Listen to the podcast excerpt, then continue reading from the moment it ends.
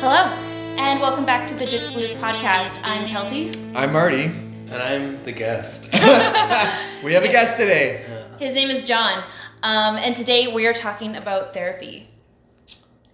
What kind of therapy? I mean, we'll get into I think all of it, and I think the bigger question that we're going to be exploring is is jujitsu therapy, and is it responsible um, to call it therapy? I think is an interesting question. That is a good question. I have a question for you. Why did you decide to be a guest on this specific topic? I think because uh, I have the most to say about this. Okay. I, I suppose because I could relate to uh, that on in two major uh, instances in my life over the last three years, three or four years. Okay. Yeah. So. Interesting. hmm Okay. Yeah. I'd say let's get into it. Yeah, let's just get yeah, right let's into just it. get into it. So, what were the three, if you don't mind me asking, what were the three major instances? Yeah. Um, well, two over the last three years. So I would say I could start with the beginning, which would be uh, how I got into jujitsu and how it um, really changed a lot of things in my life. Um, when I first got into jujitsu, I was like kind of trying to make a lot of big changes and turns and pivot. It was a really big pivotal moment in my life where um, I had just gone through like uh, moving back here from living abroad. I was living in Africa for a number of years, so I was like re-socializing, changing careers, um, and I was like getting out of a big relationship, um, which was a really, really difficult situation that I was in. Um, I was at a very in between stage in my life, and I was like getting to the point where I was like, you know, getting to 30 approximately, like, you know, 27, 28 years old. And I just felt like at a real in between juncture. Um, and I was going back to school to re to change my career and I was like partying a lot and like I was like hanging out with old friends and uh, drinking quite a bit and just being a bit irresponsible like I used to smoke as well and but I've always been athletic but I just like would continuously fuck that up in some way along the way and then Okay. like I was never so I always wanted to be just so dedicated to something. I always really loved doing boxing and, and kickboxing and stuff, which I started doing in Africa. But it never really took hold. And I was at this point where I was like, okay, I'm gonna quit smoking 100%. Uh, I'm gonna quit drinking. I'm never gonna drink again. And um, I didn't know what was going to keep me on that track. And just by happenstance, I found jujitsu. It was just a few weird kind of turns that took me there. It was actually Russell who convinced me to do it Yeah. to give it a go. And when we were looking at like I remember we were looking on YouTube and he was like, Look at this man, like it's gonna be awesome. Like and I was just like, I, I don't know, man. like what are they doing? Like they're just rubbing their faces on each other and keeping each other still. Like I don't understand. and then little did I know that it would just be like the most radical change in my life ever. uh, I fell in love with it immediately. I went to like two classes, um, one of which was an open mat. I think I was at a time where people were not being taking it easy on each other, on new people, because I got like strangled, like probably 20, 30 times in one open mat. I felt like I was sick for a week, you know, like like your throat hurts. Yeah. And And I I later watched. It was funny. I was like YouTubing you- jujitsu stuff. I didn't even know who Eddie Bravo was, but I watched this little interview with him, and he said he had a very similar experience his first time, and he was like, you could either walk away from that being humiliated, and you're like, I'll never put myself in that position again, because most people would, because that's what your ego is telling you to do, or conversely, you could say, I need to learn how to do that to people. And uh, it wasn't just about, you know, wanting to do that to people, but I knew how it was making me feel, and it was just changing everything. Um, it um, and then I met Quinn, my wife, there, and like we just like completely fell in love super fast. Got married right away, had two kids. Like we were, it was just like everything has changed so much and and for the better. Um, but at that time, if we're like going into it, that's just like some good context to it. Mhm. But to come back to therapy, it's like um, I was trying to seek out a therapist, and I I even tried you know taking some like I was like really really depressed at some stages of this resocialization in my life, and just feeling like kind of terrified and worthless in a lot of ways, and it was like very scary times actually, um, and I think like therapy just never worked for me necessarily. Like I think it's great and I would recommend it to most people. And not to say that I didn't find any help in it, but it's certainly like I'm like one now I'm like one of those people who are like like oh uh like your car broke down you need to do jujitsu like oh like Yeah. you're like you feel worthless and shitty like you need to do jujitsu like I'm like one of those people now Yeah. P- people at my work make fun of me about that a lot. But, um, but anyway, it it did for sure. It served as a purpose, like a vehicle for me for like for for therapy. And I and I had taken some antidepressants at some point, and I just got off of them pretty fast within six to eight months because I wasn't finding that was helpful. And it was also like.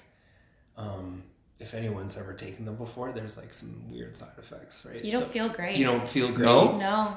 Um, well, okay, Depends on which I don't one wanna you're say taking. anybody listening who might be thinking about taking them or whatever. Like, it, they, they can help people, and it maybe helped me turn a corner in a dark time. Um, but it wasn't making me feel like myself, and I knew that. And um, when I got off of them, I actually felt great for a, a few reasons. But yeah, like it, jujitsu did turn into this like intense therapy thing. Whenever I felt like intense feelings of like those those things coming back, like depression or anxiety or issues that like you know could be making me feel like worthless or shitty, I would just like go push myself to to the limit physically and be stopping people from strangling me and I don't know, it just works for me. That's- that's awesome. um so I can talk about the other thing now or later. I don't know. What Keep do you going. guys think? Yeah, if you Keep if going. you're You sure? yeah, keep yeah. going. We'll all take turns. yeah, yeah, because this is this is why I think this subject is so good because I th- I've I've tried to convince so many people to come to jujitsu. now I realize the only people that I can force are my children, and I will. Uh, Um, yeah. I don't if they don't like it, fine, but like I, I think they will. They will. So, so the other thing um, was like just last uh, two summers ago. Um, uh, at this point, I'm with Quinn. We have a baby together. Uh, we don't know about the second on the way yet. Um, but my uh, I get the news from my brother that he has um, like a pretty severe case of leukemia, and then uh, we were dealing with that, and then as we were like saying our goodbyes to him to go into the hospital for intensive treatment. You've been through treatment, right? So you know like how that is Yeah. you don't know what's gonna happen. Um, I'm like leaving his house and I get a call from my mom, my mom and my mom's like, "Hey, how's it going?" Uh, when Quinn and I were at actually uh, like a garden store getting some trees and stuff, and then my mom was like, "Yeah, I need you guys, you and Quinn, to come over and uh, and." I was like, this can't be good. Like, what happened? Like, between me leaving my brother's house, like, I thought it was about him. And I was like, what could this be? And I was really nervous. At that point, I hadn't spent a lot, like, I hadn't seen physically my mom a lot because of COVID. And um, it was like so we go, we sit in the backyard like we usually do, and then she was like, "I uh, have I have cancer too," and uh, the doctor said to think about it in terms of months, kind of thing, and I was just like, just just blown away, like shocked. And I got up and just hugged her, and I hadn't hugged her in months because of COVID and stuff. Yeah. And what I'll give like a shorter version than whatever, but what ensued was then my brother was like locked away in the hospital for a month and my mom deteriorated and died in two weeks after that. And my mom was like my best friend. Like Yeah. like i uh, she raised me. I didn't my dad wasn't part of my life growing up. Uh, and her and her, my sister raised me. So it was just so devastating. Uh, my sister and i were fortunate enough to like take care of her at home. Um, because of my experience as a nurse and um, yeah then like we uh, i you know she died in my arms and it was um, just the most uh, it was like if i didn't have my family like the one that i just started Yeah. i would have been especially if i was jonathan like two years prior or whatever i without jujitsu without quinn oh my god i don't even i don't Yeah. even know what would have happened to me to to be honest because my mom was like my rock.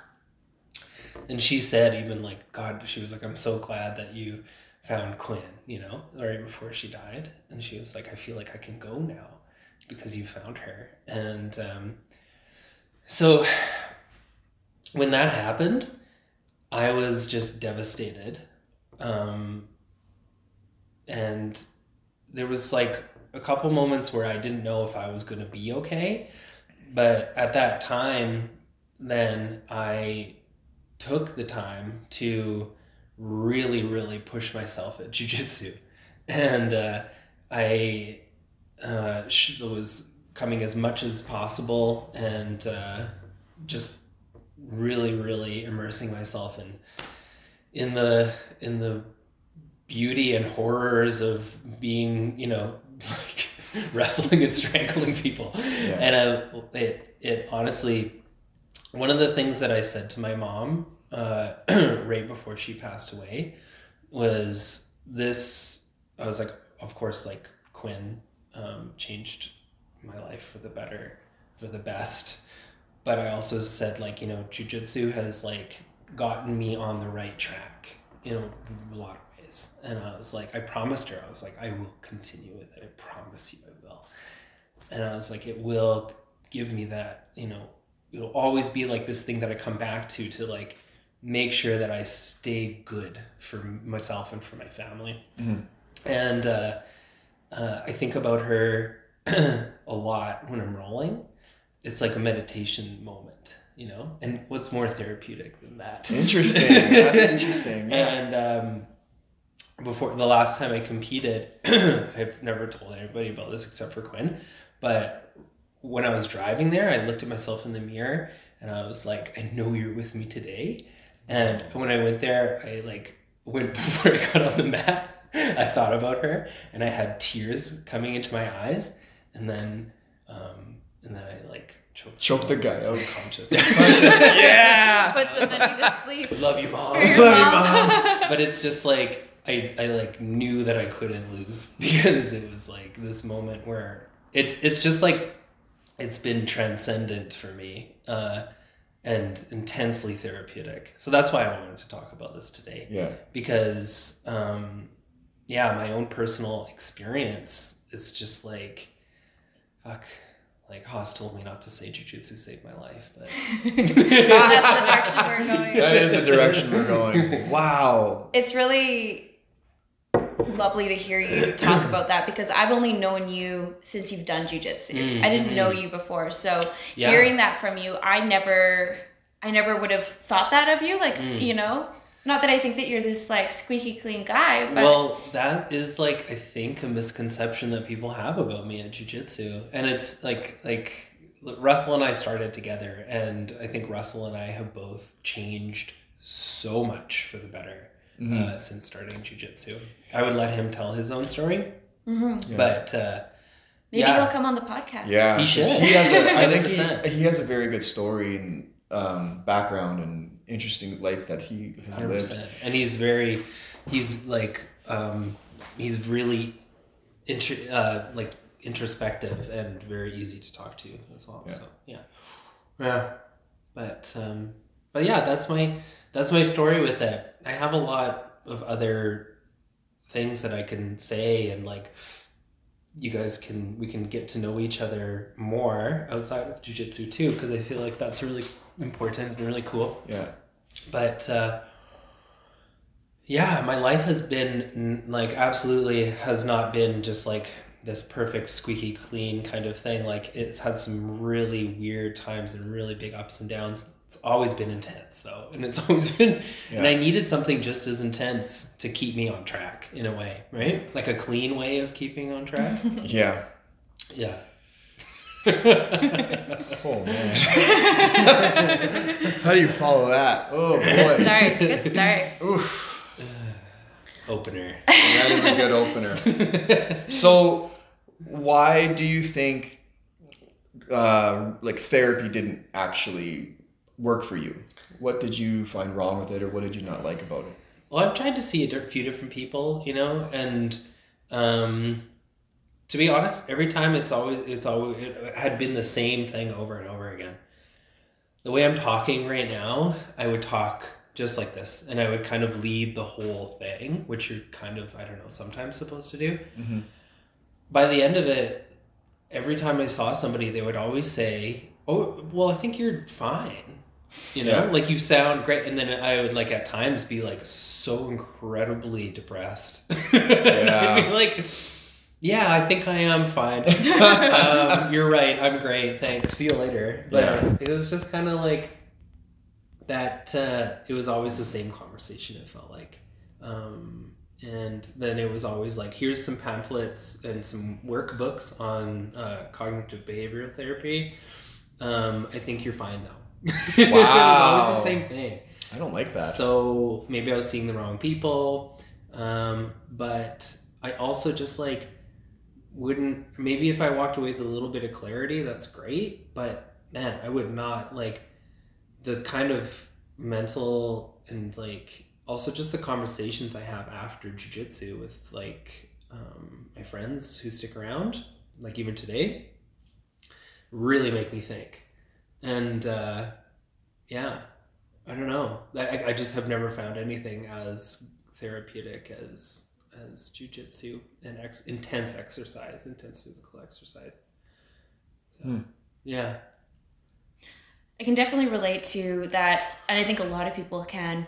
Um, finding that stillness in jujitsu yeah, when there's so much going on in your life. If you're thinking about it on the mat, or if you're thinking about something else, you're probably going to get choked out. yeah, That's you're going to be so distracted. You have nothing to do but focus on what you're doing. yeah. Is that meditation? Maybe a form of it. I don't know. Um, but I think it's like you need that time. Like for me personally, so I work in social media. I work like I write, I do copy, I do all these things. So I'm on my phone a lot and I'm looking at screens a lot. And one of the things that I really value about jujitsu is just having that time, that few hours every day that I'm not looking at my phone Yes. that I don't have to think about anything else.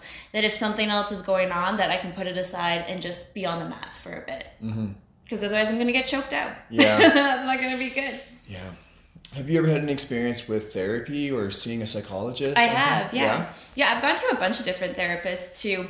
Um, I started going to therapy when I was in my mid 20s.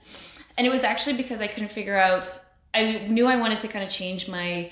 Um, my career and things like that, and I didn't know what I wanted to do. So I went and I found like a career counselor to try to like help me figure it out. Yeah. Um, and so I was doing that for a bit. And then as I was figuring that out and I started going to school, and then I'm like, oh, I am so anxious and not doing well. Yeah. And then started going to therapy for that. And then I was like, oh, I'm in a horrible relationship that I need to get out of. And so it just kind of like turned from one thing into another about different things that I would go to therapy for.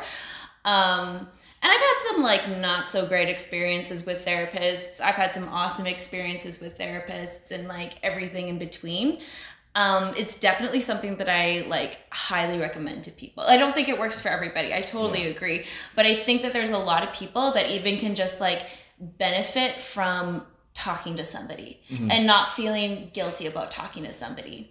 One of the things that I really like about therapy is that like I'm paying for your time. I'm paying you to listen to me. So I don't have to feel bad about feeling like a whiny little shit. Yeah. You know, because I'm paying you to like listen to me. I really wish therapy and seeing psychologists was covered fully by our I agree.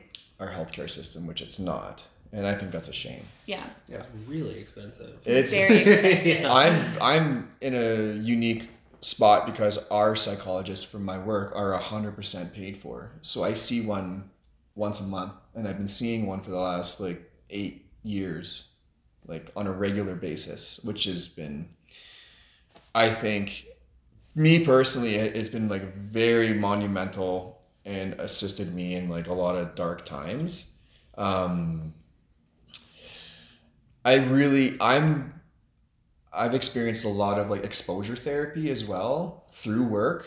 And then we sit down with the psychologist as well. Okay, like how did that make you feel? And oh man, like talk about all that and then go through the steps of why you feel this way and what's your brain doing. So I it gives you that sense of some answers as to why you're feeling a certain way.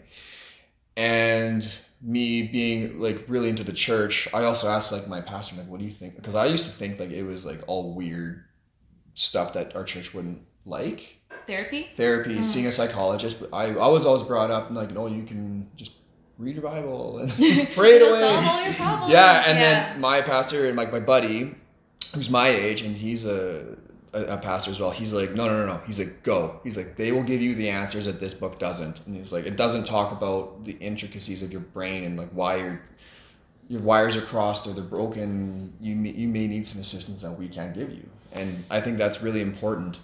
Um, exposure therapy for me works because it gets you back like kind of in the course of like what broke you and like What is exposure therapy? exposure therapy is basically you get into a car accident for, for and you're afraid to go drive you're afraid to uh, be in Oh. a vehicle again Yeah, yeah, okay, okay. let's not make you drive right away but let's go s- stand next to a car I see. Yeah. Let's see how you feel. So, my experience, um, I was involved in a shooting in 2011. And so, part of the exposure therapy for me was okay, let's sit down and talk about what happened and how you feel. Okay, a couple hours later, let's go into a room and let's just practice drawing your gun from your holster and practicing that. And that is the first time since the shooting that you've touched your firearm. Some people don't want to be around the gun and they're terrified and they sweat and they, they cry. Other people are like, hey, this is boring. Like, I want to keep going. Next step is that room is next to a live gun range. And so somebody outside is now shooting rounds off to the target. You listen. Is your heart rate rising? Um, are you getting sweaty palms? And then the next test is okay, walk as close as you can to the to the gun and see, smell the gunpowder, smell or feel the, the compression. All that stuff is very like the, the physiological effects are actually incredible when you when you sit down and think about it. And then other scenarios like they will recreate the scenario that happened to you if you if you want.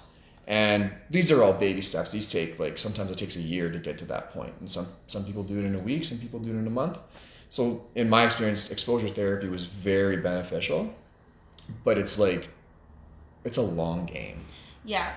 yeah. I think that's like that kind of leads into where I have a bit of a a bit of a bone to pick with the statement like jujitsu is therapy. yeah Um, because if you've listened to our podcast before and you listen to the second episode, you've heard about like my first ever jujitsu class, Right. Where we did bear hugs, yeah and I back. cried the entire Yeah. way home. yeah Listen to every episode. number one fan number one fan. um, but for me, like, so there's a couple things about that that like I think I I'd like to talk about. The first one is that like I a lot of this self defense based jujitsu for me feels very centered around men's experiences in the world and what they're scared of. It's very based on like if a guy comes up to you, at least in my experience, not every club is like this. Every club is going to be different but it's based on like if a guy comes up to you in a parking lot and he grabs you from behind or he tries to start a fight with you what do you do if somebody breaks into your house what do you do whereas like as a woman your experiences about like where you're trying to defend yourself from are like extremely different. Very so to, yeah for me to be trying to like to jump right into a class that was like a self-defense class and to be like oh we're gonna teach you how to escape a bear hug was like not empowering at all at first. No. there was something about like i want to keep doing this i need to keep doing this. But like the first few classes were just like for lack of a better word like re-triggering in a lot Yes. of ways and really difficult and like i would go home after those classes and just be like freaked out and i would like search my house before i like got settled for the night to Mm-hmm. like make sure that there was nobody else in my house and then i'd probably have another cry and then i would like eat a bunch of food and go to bed Yeah. and like that was jujitsu for me for like at least a good couple months Yeah. was like it would either be a good day or like something would happen and I would just like not feel good about it and then it took a long time for me well not a long time but it took like I would say like a good 6 or 7 months in jiu-jitsu to really feel like I'm not in this sort of like survival mode all the time and I'm not getting like re-freaked out all the time mm. by everything that's happening. Yeah. I, I experienced the same thing that Jon did when I first started training, where I just got my ass kicked. And it was so eye opening. And I, I had that decision maker of do I want to get be a victim of this over and over and over again, or do I just never want to do it again Right. and put myself through it? And unfortunately, like, not unfortunately, during my experience of the, sh- the, the, the shooting and there's there was a few other instances where I felt that I had like lost. I lost uh, I didn't do as well as I had hoped I would have done or as well as I thought I could do in in work. And those experiences ended up being in the paper in the news um, so that alone was very triggering and very like I felt this big, like I felt so small, mm-hmm. and going to jiu-jitsu and getting my ass kicked again and again, and I just thought, man, I'm never gonna, I'm never gonna get the hang of this. I'm, I'm just as bad as everybody's saying I am, cause at that time my name was in the paper, and this is like 2011 to 2014. There was a span of a few years where I just kept fucking up and making very poor decisions just due to like lack of training and very like immature behavior. And so there was this these few years of just constant mistakes being made that r- really had an impact and they still have an impact on my self-esteem and my how I talk and how I feel about myself sometimes. So when I started going to jiu-jitsu and I kept getting my ass kicked, and I'm just like, man, like I don't think I'm ever gonna get the hang of this. And then the guys at the gym were so great, and I just see them progressing. I'm like, okay, I just kept coming back, mm-hmm. and I was really, I'm really happy that I did. And then now, like we're at a level where we can help other people that are struggling, which I find very very good and and we've kind of created a community where I hang out more with the people at jiu-jitsu than I do with anybody else in my life and like you met your wife and you made a family in jiu-jitsu and like it took me a few years to convince my wife to start doing jiu-jitsu but Yeah. now she does it Yeah. and with these like Quinn, your wife, you, you guys, you guys have created a community within a community with the women's uh, classes, and my wife has never felt more accepted. Like she's she was a hairdresser for ten years, and they had their own little community. But man, that's a nasty community. They're so nasty to each other that always concerned about how they look and altering their photos and things like that, and being on trend and stuff. And that's not her she's very empowering she's very loving and giving and that's exactly what this community is No And- one cheers louder than the women when Yeah. no they were allowed another today woman gets a promotion. Oh my goodness! Yeah. And like the the other thing I was gonna say is um, even though like other so many different people come into jujitsu with uh, a different initial experience. Sometimes people just walk away. Um, some people continue, and it changes their life for the better. Um, and Kelty, I'm so glad that you uh, had that initial experience, but then something in you told you to continue. Mhm. Um, because a lot of people could have just walked away and like, what a shame that would have been, you know? Yeah. like the Yeah. way that it's changed your life and the way that you're gonna uh, impact other people, uh, in, especially the in the women's jujitsu community. It's like, yeah, glad that you stuck with Yeah, that me too. too. yeah, and, and had that one first hard. And also, if you you know encounter someone who may be in that similar having similar feelings, you'll have a really good way of uh, talking to them about that too. So Yeah. it's great.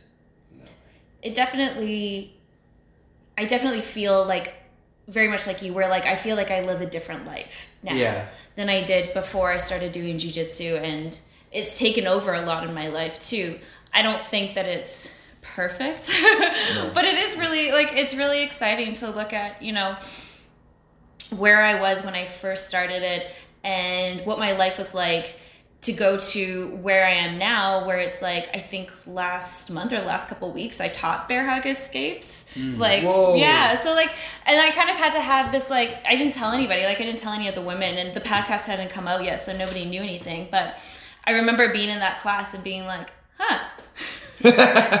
cool. Cool. Nice. you know, like it's one of those like small moments where it's like it's not measurable from any other perspective other than just like where you were compared to like now where you are in your life. yeah. Yeah. I had a I've had several similar experiences to you where you've had disappointments in your life and you're like, okay, I gotta go to jiu-jitsu. right. Um, these last few years I've had, you know, some other disappointments and some ups and downs at work where I've been told no, I get disappointed, I don't get what I want or what I've like requested or applied for. And you train really hard and you get denied. And every single time I I think like seven or eight times I was told like no, like no, no, no.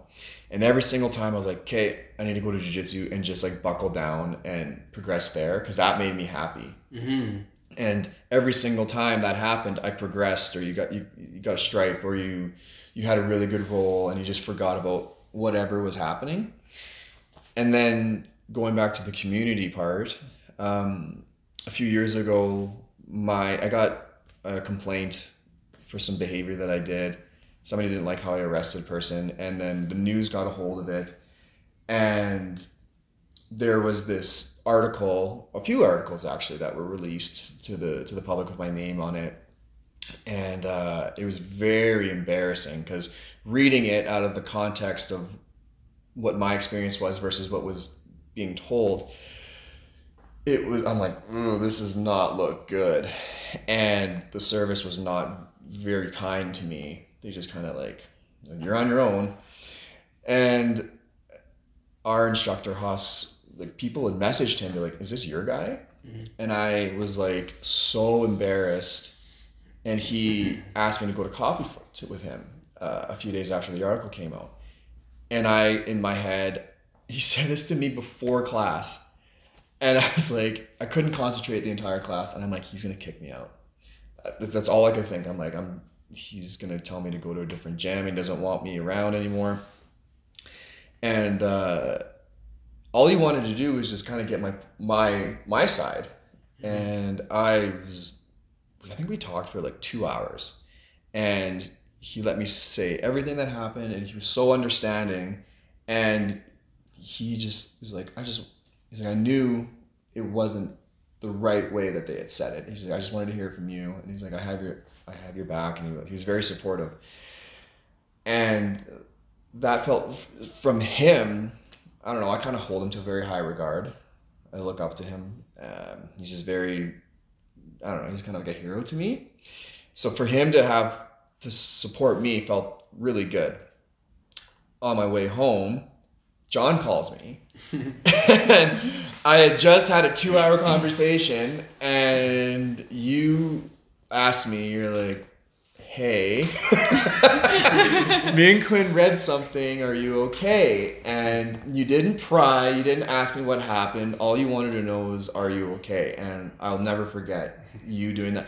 And that we, I think we talked for like two hours almost. Like I remember it being had very. four-hour day. Yeah, I like. I remember I had to get home. I had to plug my phone in because I was talking on the drive home. I had to mm-hmm. plug my phone in and like rest my arms because I was like holding the phone up to my face talking on the drive home, and I was, Yeah. I was, I usually I have to take like a sleeping pill or sleep aids to sleep at night. Okay. After those two conversations, I slept like a baby because I was so tired, and I cried both conversations. I cried talking to you. I cried talking to Haas Mhm. and but just this community like more people have been so supportive within the jiu-jitsu community than really in other areas of my life Yeah. Yeah. which has been so thank you Oh yeah. Well, like what happened there was like I uh I saw it and I was initially like, "Oh my god. that's that's bad. Like yep bad bad dog." bad, dog. bad marty I was like uh, talking about it with Quinn, and I was I was like I um I just want to hear his side of this, and it's not just like I would always just blindly be like, you know, even if you like murdered somebody, bro, I'd like have your back. It's not like completely like that, but but I like within reason. Like if someone did something horrific, I'd be like, oh my god, I can't believe this person's like, uh, you know, whatever. But in that instance, I was like, Marty's. Um, and I remember you had told me it was like when we did some boxing at your house. yeah You and Chris were alluding to something yeah that had happened at work.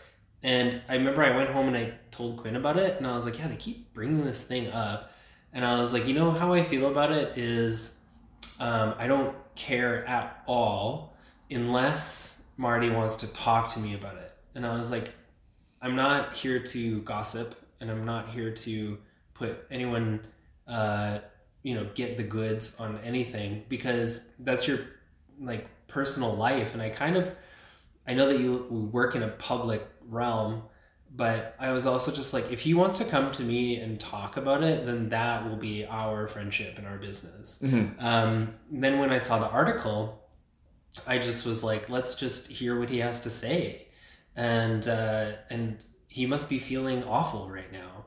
Um, and then I just, you know, wanted to hear you out and see uh, what had been going on in your life and um, yeah, I guess I just don't. Uh, I'm not gonna judge you to like harshly on whatever may have happened in your life because if I had been in my formative years, because you started when you were quite young in Yeah. the police force, if that, if everything I've done in my life uh, was publicly viewed, it would be a nightmare. I can't even imagine. Like the things that I did and got away with as a young man, it's ridiculous. And like I like I just feel like everyone deserves to be heard. And uh, everything that you told me and that we talked about, um, I was happy to hear it. And it's just like, yeah, that's that is jujitsu aside, that is friendship. And I Yeah. was really happy to uh, to talk to you. And um, yeah, I would do the same for many people that I've become friends with at jiu-jitsu. Mhm. it's so crazy. Yeah. Yeah. and that's why this community is so interesting because at no other there's no other context that we probably would come into contact with each other and No. have build a relationship No. That's what I love. especially Yeah. you and me 'cause we, Yeah. like, don't dis- Very different. yeah That's yeah what I love about this podcast is because um, I feel like conversation. Uh, I was talking about this today. Conver- like civil conversation where people um, will talk about different things that they believe in uh, or perspectives and come together and find common ground.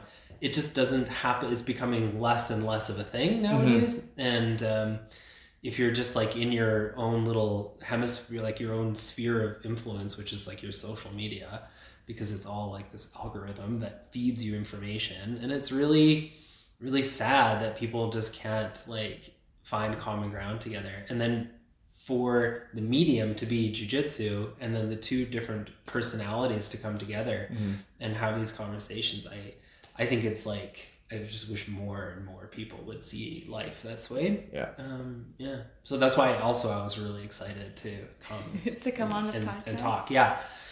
For sure. You know what Quinn told me last week? What?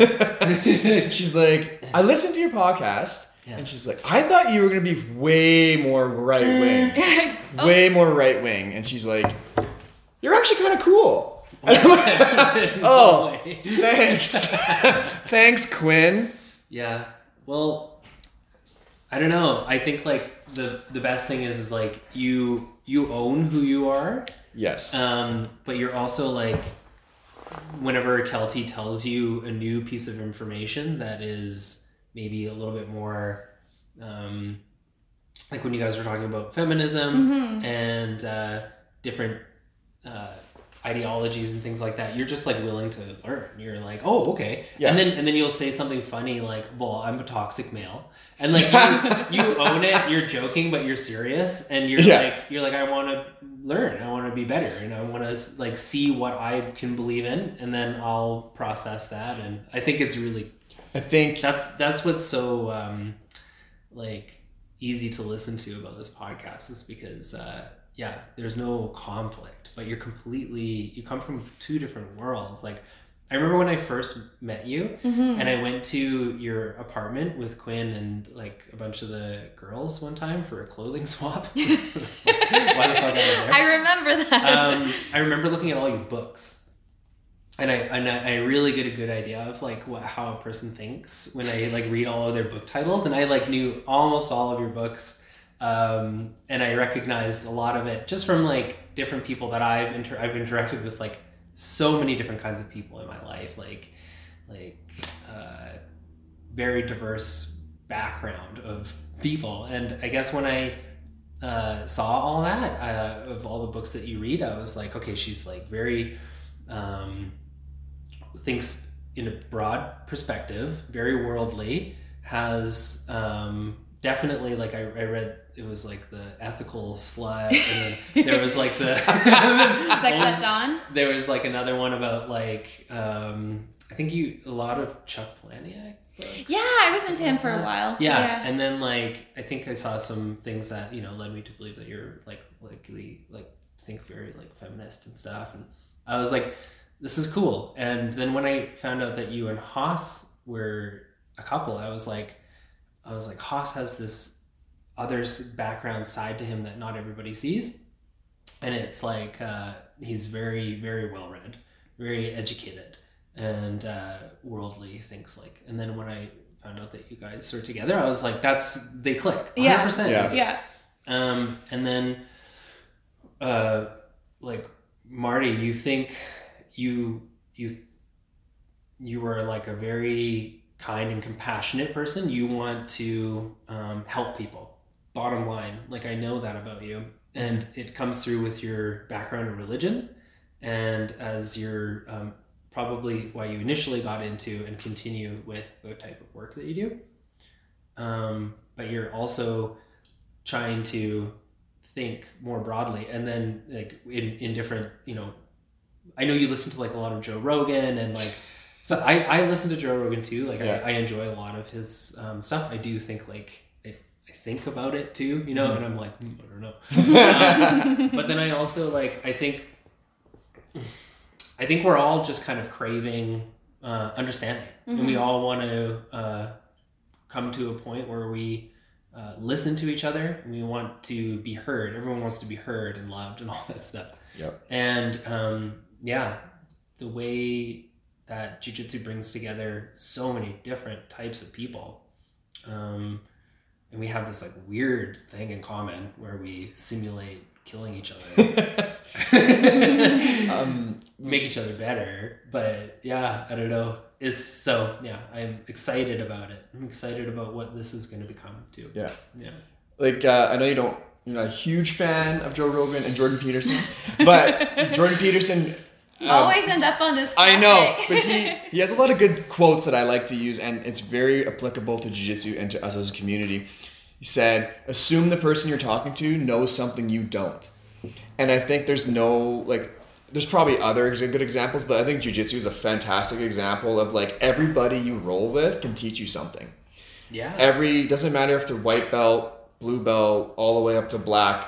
Every single person has knowledge or can help you learn why something worked or why something didn't. yeah.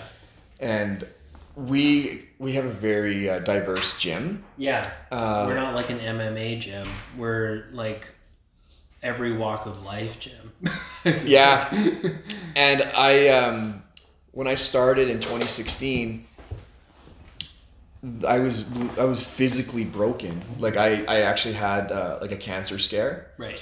I had my uh, half of my liver removed, and I was like, "Okay, I I wasn't sure of how." So you can't party anymore. No, no, no. I wasn't sure of like what I'd be able to do in the gym. I was like, I don't know if I'm gonna be able to lift as much. I'm not sure if I'm gonna be as fast as I was, and so I'm like, I should. And I was still suffering from the shooting and the after effects of all those things and some of the other complaints that I'd had throughout my career. I was like, I need to do better. And so I'm like, I need to learn how to fight. And sorry, Corey's been with you through all of that, right? We got married in 2012, so we had just got engaged the month before the shooting, Mm. and I, the shooting was on September 11th of 2011, Wow. which is the 10 year anniversary Wow. of. and so every year I get reminded, and so um, Shout out to Corey. yeah, shout out Shout to out to Corey. Yeah, that- and then sh a few years ago, we really realized she has uh, PTSD from dealing with all of my bullshit, Mm. and so she had to start going going to see somebody, and that's I think jujitsu has helped her cope and help her progress as a person, and she's she's unrecognizable from when I met her. Yeah. She's made huge strides. Yeah, she's Sorry, I just, was a- just gonna say, I think that that's a really good word to use. Maybe instead of therapy, it's like coping. Yeah, it's it a is coping. coping. mechanism. It is in a really therapeutic, way. Yeah. but it is coping. It is Yeah. a great way to cope. And so when I started jujitsu, um, I was I was dabbling in it, and then because I was going to Muay Thai mostly, Mhm. and then Nate Diaz bullied me, told me to stop being a bitch or a pussy. I can't remember. It was one of the two. Yeah. And I'm like, okay, so I made the switch. And that was a character shift as well, where I started being a lot more open minded to everybody. Mhm. Outs even outside of the gym, I'm like, okay, I really should shut my mouth and listen to everyone, Yeah. regardless of what I think of them, because they mm-hmm. probably do know something that I don't. Yeah. And I think there's no better, like I said this earlier, that I don't think there's any better example than when you're getting smashed or when you're just rolling with somebody that you don't know. I'm like, Yeah. how did you do that? And then they tell you. So, yeah. I want to go back to when we started, like why we started this podcast. And I, mm-hmm. it's really great to hear somebody else's perspective on this because we've been doing this for about a month now. Yeah. Which is wild to me that we've Yeah, kept up very like regularly with it, and it's been really enjoyable. And I think we've kind of finding a bit of a groove. But when we started, I think where it came from when we started having talks of like, oh my God, we should do a podcast that would be so funny was because you and I were having a lot of conversations around Black Lives Matter Yep. when that was starting to happen and everything was coming out. And part of it was I realized that like you kind of weren't having these conversations with anybody else. Not but you were also really it's like receptive to listening to it. And as long as I came from like like I'll never change my opinion, but I'll, I'll come from like well I shouldn't say I'll never change my opinion because I change my opinion on things all the time.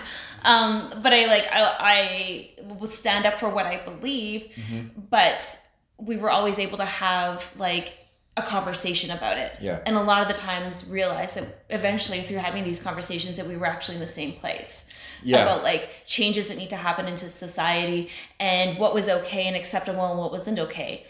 And knowing like having when I was hearing about all the stuff that was coming out in the news with your name on it and realizing that a lot of this stuff happened before you ever started jujitsu. And I'm not saying jujitsu completely changes you and solves all your problems and everything like that. But it does, yeah. but understanding that like that was a version of of you that you know you've changed so much as a person since then just like i've changed so much as a person just like you've changed so much as a person and i don't think that jiu-jitsu by itself does that but i think it can be a huge catalyst for um, expanding your perspective on life and gaining a positive confidence I 100% agree. And it really helped me and having conversations with you, it helped me get outside of the echo chambers that I've found myself in. Because when you're a cop, like that, you're kind of isolated and in your own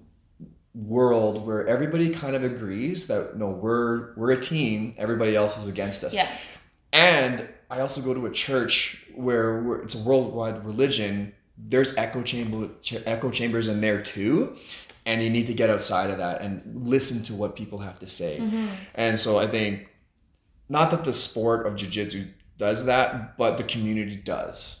And listening to people and allowing them to tell them your their life stories and Yeah. why they why they believe what they believe and why they think that way is very important. And that's why it's kind of changed my life and how I operate and how I listen and how I talk to people. And it's had a positive in- influence on my work as well. i would say that's like huge Uh, yeah. you know like i think it's completely changed the way that you approach your job Mhm. and how you feel about your job Yep. Yeah, we we did have some interesting conversations about the Black Lives Matter stuff because I was how long ago? That was like two years ago. it was um, during the 2020 covid Yeah. lockdown summer i think is Yeah, there were a lot of um, moving parts and things of like, oh, it's only in the states and it doesn't Yeah. really happen here. And I'm then I started thinking, I'm like, yeah, maybe not to black people up in Canada, but there are people that are disenfranchised in Canada and in Edmonton that this is kind of happening to on a regular basis as well, and we need to recognize it. And I wasn't okay with coming to that reality right then, but more conversations with you and bashing you over the head with it. I'm like, okay, we have a problem and here. it wasn't always like i'll be like we're gonna be honest it wasn't always a civilized discussion there were times where i was like i was livid with you i was really upset with you yeah, um But the best part about that is that you didn't then go and be like, fuck that guy. I'm No. never talking to him. I need him to be like eh, eh, kicked out or whatever. yeah, Like then you guys came back and and continued a discussion and it's just like that's so necessary and so fucking grown up. yeah, yeah. It's Yeah. very People important. don't do that anymore. and Yeah. It's really sad. even like like i'm gonna be honest even when we started this podcast and i don't think i've told you this but even when we started this podcast like i had a couple moments of anxiety about like should i be doing this like Me too. is this okay to do Yeah. and what are people in my life going to think about this Yeah. and like luckily um i don't know if luckily like i don't really care if somebody wants to come and talk to me about like doing this podcast like i would hope the same thing would happen that we would have a conversation about it. Yeah. you know? And nobody said anything to me so far. Mm-hmm. Yeah. but i mean as it people start listening more it might happen. And like i think at this point all i would have to say is like listen to the podcast listen to what we're actually doing. Mm-hmm. And i'd hope that you have an understanding of where we're coming from. Yeah, and I'm a person that I can't hide from my mistakes. If you literally Google my name and you can see a bunch of stuff, I'm like, oh, oh boy, they took impeccable notes. and it's so important that like everybody has a story. Everybody needs context. There's nuance to everything. It's not always black and white, and everybody can meet in the middle on something. Like we all have our opinions, but doesn't mean you're always right. But your story is a story of someone trying to do better and recognizing Yeah. that you've made mistakes and uh, are just like you're open to discussion and to doing better in your life and and and what I said earlier is true. Like bottom line, I know that you really really like to help people, um, like especially with the work that you do outside of uh, the service with your church and just personally that you like go and help and feed homeless people and Yeah. give them blankets or whatever, whatever you do. Yeah, basically that. Yeah. um, so I feel like it's uh, that's your story. You're a person that is like really, really conscious of doing better, and if people can't see that and don't listen to that, then, then that's really unfortunate. Yeah, it was heartbreaking when I was going through it in 2017 when the the incident happened and I had very high ranking people in my in the service tell me to my face, "Oh, you obviously don't care about these people. You obviously are a bad mm. person." And I was like, "You I'm like I've worked here for like 10 years. Like you're going to say this to me? You don't mm-hmm. know me?" They obviously didn't. They mm-hmm. just heard what they heard, what they were told, Mhm. and it really broke my heart. And I was just like, "Oh my goodness, I have to make some changes here." Mhm. I didn't want to play the blame. I did play the blame game a, little bit. I was like, "F these guys, they don't know what they're talking about." But I was like, "Man, more than a few people are saying this." Right. So I was like, "Maybe I'm, am I the common denominator here?" And so I had to make some changes. Mhm. And but at the same time, I was like, this was 2017, so I I was like a year and a half into jiu-jitsu Mhm. and I don't think we were at Bairro yet. I think it was 2018 that it was opened up. Yes. And so we had good I had good people around me at the club where we first started, but it was not what it was t- what it is today. Yeah.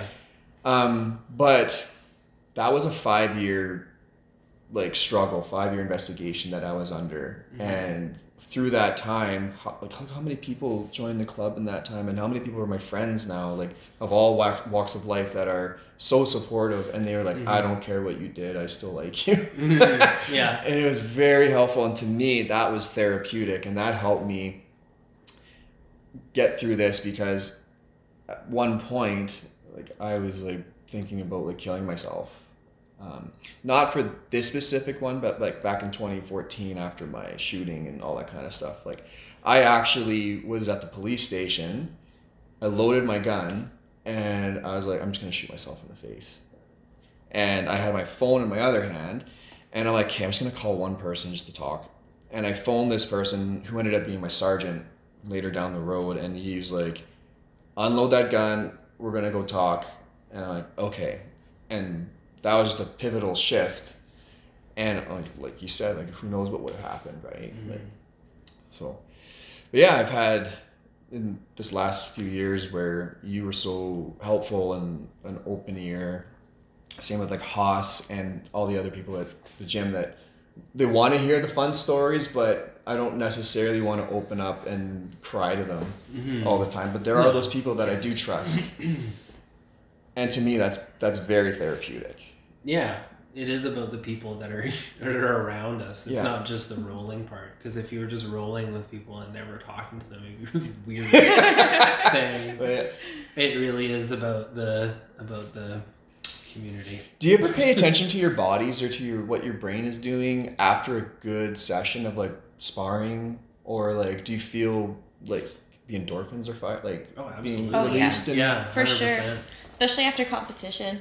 Yeah And you're on like and you had a good day and you're like, Yeah. let's go. yeah Let's take on the fucking world. you know? Man, the last competition in January that I co- competed at, I was so scared. And I, I told Corey on the way there, I'm like, I just want to win one. Right. I just, because I hurt my knee, tore an ACL, and I was like, I don't think I'm going to be able to do one takedown. I'm not going to be able to do this. And then go and win. And like you said, I'm like, fuck, I'm awesome. no, I didn't say that, but I was like, I had no idea that uh, this was what was going to happen. Yeah. Mhm. And then I went up to Haas after, and I, I thanked him. I'm like, you like, thank you for helping me through this, Yeah. because he helped me change my game of being very aggressive and very explosive. He's like, no, you got to switch it up Yeah. with your knee. I remember rolling with you when you were more like that, and Yeah. I would catch you in guillotines and stuff because you were just like coming at me. Yeah. And, Yeah. Um, but now I've seen I've seen quite a big change Um, Yeah. But I think that um, Chris was telling me just the other day that he was quite nervous about coming to the last competition, and I was telling him like, you're. Um, the amount of people that I've tried to convince to come to jiu-jitsu and who, you know, for whatever reason don't come or come and then never come back. Um, it's to continue with it, to stick with it, but then also when you tell people like, oh yeah, I do jujitsu, that's cool. But if you tell people I do jujitsu and I also compete, it's really so much more impressive. And I've never had anyone ask, oh, do you win? Oh. All, all, all they ever say is like, oh wow, that's amazing.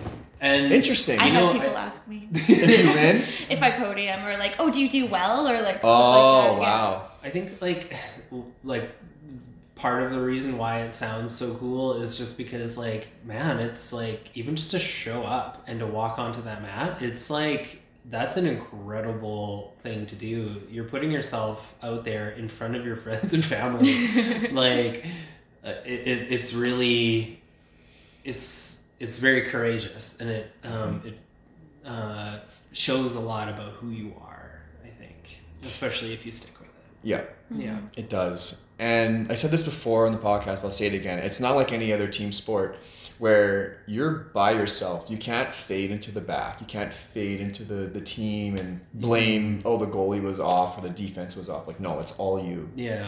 And so to me, that's terrifying because Mhm. I don't do well with competition prep mentally. I get so nervous. I don't know what it is. It's just I've always been like that. I get nervous before we, we do our fitness test at work, and I'm, I'm, I'm gonna pass. I just I just want to do well. I think Were you I, nervous before the grading today? No, I had no expectations. Yeah. I was like, I'm not even. I was like, I'm not here for me. I'm here for my friend Vince. Shout out to Vince who, Who got, his blue, blue belt. Yeah, buddy. Um, he. Oh, I also we have to take a second to say like Vince does our intro and he did Oh, an yeah. amazing job at it. So if you're ever wondering where our intro came from, it came from It Vince. came from Vince. Continue. um, I I only paid and took I took the day off. So I was like, I need to be there for him because I want to I want to see him get his blue belt. I knew he was gonna get his blue belt like months ago. I'm like, this guy is a, a beast. I'm like, there's no way he's not gonna get it. And so, uh, I had no expectations of what was gonna happen to me. Like I didn't care. I'm like, ah, maybe I'll get a stripe. Who cares? Mhm. Just I'm here for him. And then we got paired up, and we're just doing our thing. And great partner here, and I love rolling with you. It's always so even. Like I'll Yeah. smash you for like a minute and a Yeah. half, and then you'll And then just- break my face for a bit, and then just back and forth, back and forth. You get a sub, then I get a sub, That's and then strange. or we'll go full five six minutes and nobody does anything. Yeah. That's great. It's a great. Since That's the great to have someone First like that. time we ever rolled is like that. Yeah, It's just it was, the same. it's been the same. We've Yeah. progressed very, very consistently together. What about you? Did you get nervous today? No. No, No? I had a good time. Yeah. Yeah, This was probably my favorite grading so far. me too. I think we I need really to. today. I think we need to address your level of savagery. These last two gradings, you've got two stripes each time. Yeah. You usually only get one if you're a regular person. you're not a regular person. I also train like an insane amount. yeah, you're there That's quite the other often. thing. Like yes. And I'm I'm in a place where I'm able to do that. You Yeah. know, I don't have kids. I make up my own work hours. Mm-hmm. Like a lot of the times like I'm obligated to be there for other reasons. So I'm already, you know, the the issue of finding the motivation to get in the gym is like, well, I'm there teaching the kids. So Yeah. of course I'm gonna stick around. Um so yeah, like yes, but also like my attendance, if you were to look at my attendance and then look at my rank, you'd probably be like, hmm, you should Yeah. be doing better. Yeah. yeah, that's funny. So- Yeah, you, I, you sent me the, the the attendance list. Oh, was when I hit a thousand classes. Yeah, I was like, that was awesome. I'm like not Yeah. even halfway there, and I'm like, we're like the same rank, and I've been training longer than you. Yeah, Oh. I train a, a, a stupid amount. Oh yeah. man, I was I felt so defeated when I saw those numbers. I was like, I gotta pick it up. but I live Yeah. in, I live like 45 minutes away. So Yeah, I'm like, that's the oh. thing is that like I fully admit that I'm in a place where I can do that, and I'm lucky to be able Yeah. to do that. But yeah, hitting a thousand classes was really cool. that is that was really sweet. nice. That's awesome. I think like one of the things that I was saying to Quinn when we got home, uh, was it was so funny because after the grading, Marty looked at me and he was like, "Are you okay?" And I was like, "Oh no, I have low blood sugar. I'm really hungry." Because And then felt like uh, I came today like knowing 100% that I wasn't going to receive anything of the grading. Um, but I feel like that's really important to still like not just show up when you like are pretty darn sure you're to get something. I like like the thing that I really really like about Haas's gym is that uh, you're not paying for your rank. You're not paying for stripes or a belt. It's like when you hear of or see other people that like probably aren't at their the level that they're at. I feel like and then to go compete like that's pretty. That's that's not what this is about. Mhm. yeah, And for me, like because I've been um, for a multitude of reasons, like having another child recently and You had Uh, COVID recently COVID too. and Yeah. just, right. Yeah. like uh, focusing really uh, intensely on uh, another physical um, endeavor that I'm that I'm going after right now. Um, I just haven't. I've only been able to come to open mats, Mhm. and, and that's it, and bring and bring my daughter, and that like I've known for a while now that I'm just gonna, you know, like I'm not gonna give up or walk away from this by any means, but like at this point in time, it's just not in the cards for me to be there, you know, like I used to. It will again in the future. Yeah. Mhm. Um, but then for me to say like, yeah, I'm still gonna come to the grading, knowing I wasn't gonna get anything, actually was like a really really beneficial thing for me psychologically because I wanted to be there. The, one of the main reasons is I wanted to see my friends uh, really have that Yeah. super high moment because man, it feels good, and I wanted to be there to support, and it feels yeah, it's it's a different.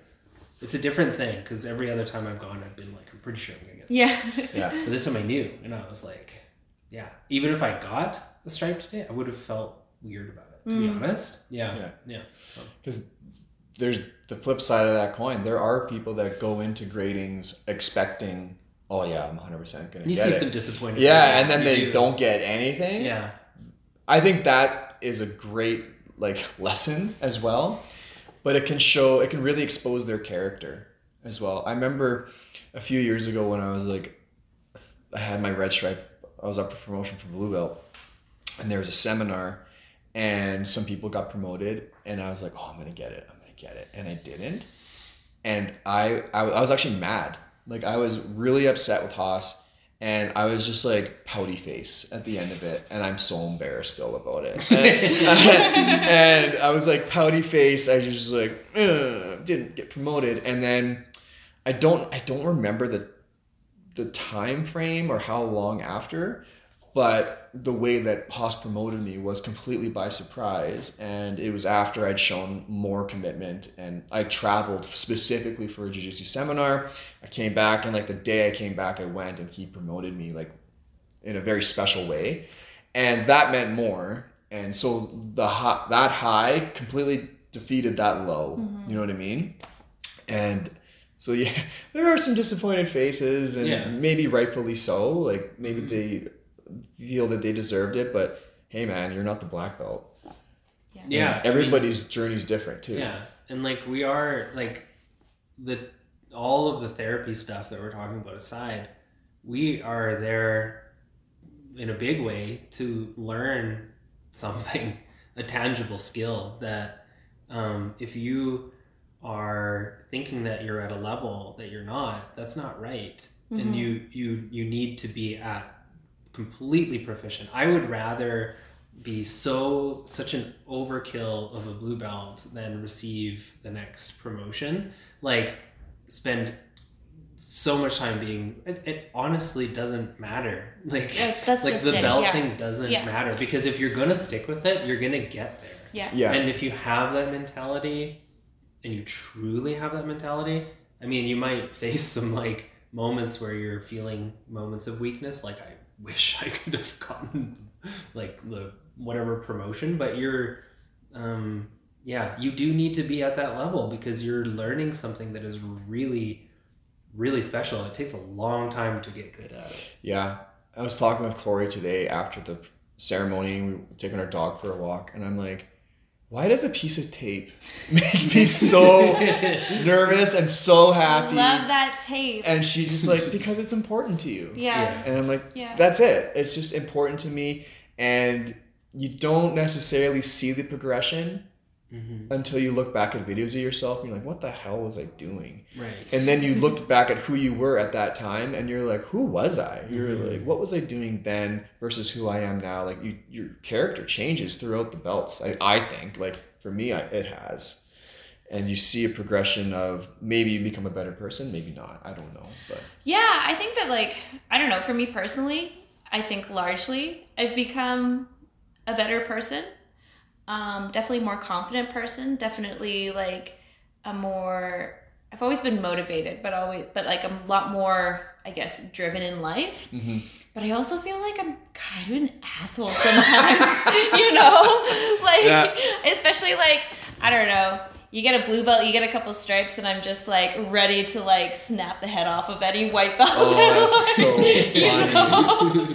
so I mean, like Oh. on the flip side, I'm just like, or is or am I just like a dick person? has it been exposed? yeah, That's fine. I don't know. So there's that side of it too. Do you think you've changed at all? Like who who you've become?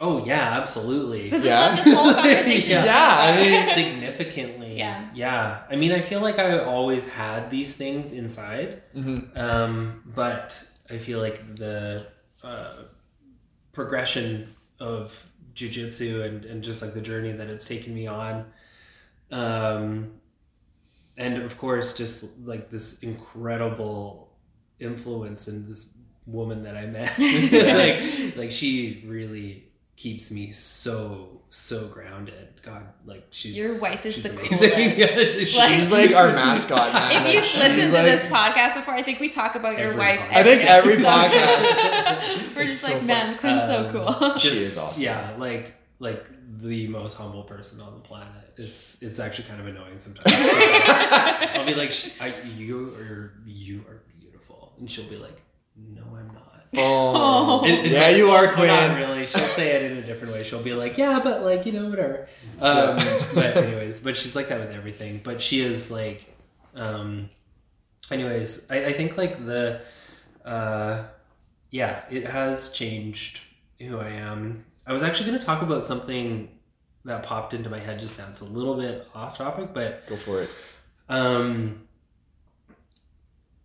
even just like you, so you were talking about like how it makes you feel like a bit of like like I could just like kill anybody kind of thing. But and, and and it does kind of make you think like if the majority of people that walk through the doors uh, when they come in and no matter how big and tough and strong they are, most likely even by you know someone who's like uh, much smaller and and not as like strong physically most likely if that person has like six months to uh, an upwards of a jiu-jitsu experience they're probably going to get um, steamrolled by Mhm. by everyone Yeah. um, for a while and uh, you start thinking or for me at least i started thinking like well then if like every tough looking guy is like that malleable then it must be everyone and then I, I went through a stage where I was thinking like that, and then I started going to competitions and looking around at the people that are like absolute killers, and I was like, oh my god, they all look like like some of them look scary, but some of them are like nerds. Yeah. Like Yeah. like, and it's like holy smokes, like you shouldn't ever mess around um, thinking that you're uh, you know better than whatever. And something that happens, I feel like uh, this is just like not to minimize what happens to women when in, in public and stuff, but I'm just speaking from my own experience. Like, I don't know if it's just like an Edmonton thing, but like guys always try to start fights with me. Because you look like a cop. Oh, okay. yeah, that happens. Okay, I work in addictions and mental health as a nurse, and like Yeah. I, someone like lunged at me one time because they thought I was like a cop that fought them at one point. Anyways, it's a long story, but um, even today, right after our conversation after grading, I was walking outside. We got a parking ticket, and then I like went back into Evolve, and as I was going back and Evolve to like talk about it, uh, these three guys uh, on skateboards were just sitting and they tried to start a fight with me. And I was just, I just ignored them and kept on walking. And they were just like, they were saying some stuff to me that was like very like street lingo. And I know it because I work with those people. Yeah. Yeah. And I was just like, just whatever, like, you know, it's not a big deal. And then I had to walk by them again and they all stared at me and whatever. Nothing happened. Usually nothing happens. But it's like, I'm glad I know jujitsu and some some stand up stuff, but God, I just like I would never never want to use have to be in that situation because you never know what Yeah. someone knows and you never know what someone has on them. And there's no coming back from it. Yes. Uh, Yeah. legally and physically, you're you're so fucked. Yeah. so Yeah. even if you Yeah. came out and you won, you would feel terrible. Yeah. So I and I've had those things happen in my life, like like these two teeth are fake. Really? like I've I've had really brutal experiences. Um, one of which I just like yeah had to. It's hard for me to get over. Like like I got beat up really badly one time with a pipe.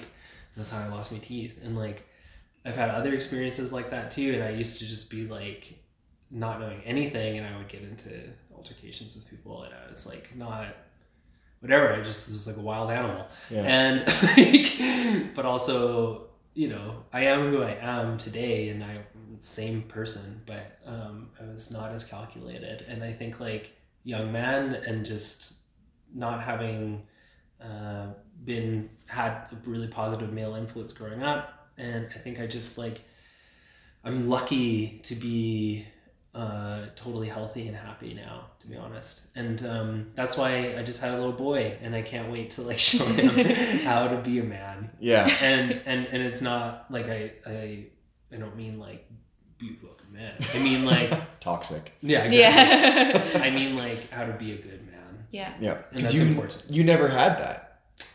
You know I have a I don't want to say never because I have a really good relationship with my dad now. Oh, good. Really good. That's good. He's amazing actually.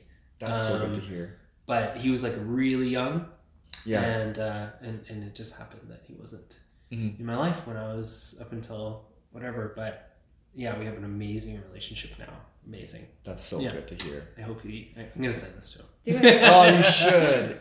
That's I think one of the things that is really important about learning jujitsu is you exactly like you said you learn what other people can be capable of and even the most unsuspecting people Right.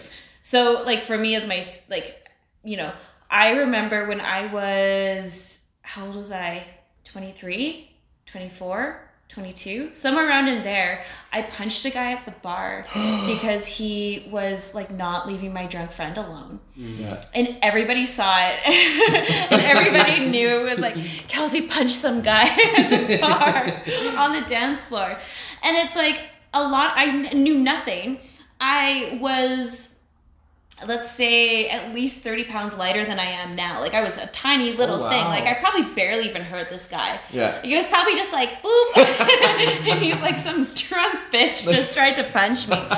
Um but it's like this like sense of like you feel more like sure of yourself than you actually are. And then you actually start learning how to fight. And you're like oh damn i don't ever want to end up in this situation It's Yeah. ever shocking sometimes when you you like are rolling with all these people who are like maybe your same skill level or even maybe sometimes you're doing you're like you're rolling and you're really doing well against someone who's a higher rank than you and you're like holy shit i can really handle myself but then someone comes in who's like the equivalent of like a fucking d1 wrestler and you're like oh my god yeah Yeah. like Yeah. I don't know, and they're like a no stripe white belt, and you're just like, okay, this doesn't make sense, but now it makes sense. I don't ever, I should never get in a fight.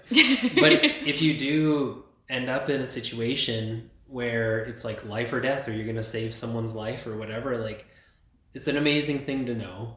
Um, but I would rather just do it in a gi on a mat. for the rest of my 100% yeah, uh, through the training that we've done and my work experience, I've realized that the people that are most likely to fight are the ones that don't know how to. yeah They're the ones that beat their chests 100%. and like animals because they just they posture or they it's like that weird natural animalistic thing Yeah. where they need to be the loudest scariest person. I used to be scared of that Me But too. now And I'm like. I'm like, this fucking guy doesn't know what he's doing. Yeah. I'm like, look, his feet are like standing next to. him, He's not in ayatsu stance. and and I'm like, okay.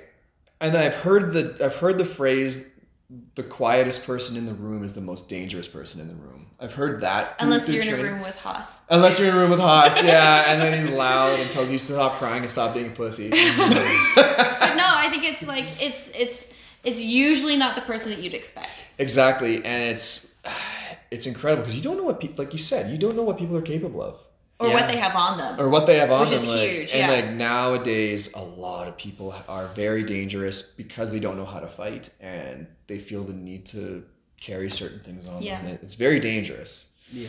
Yeah, it's not safe to get into any sort of physical confrontation with someone that you don't know Mhm. Well, then how about we do it with people we know? Exactly. on a padded floor in a temperature controlled room and starting from your knees. yeah. Fans And on. fans on, Yeah. computer fans on. Yeah.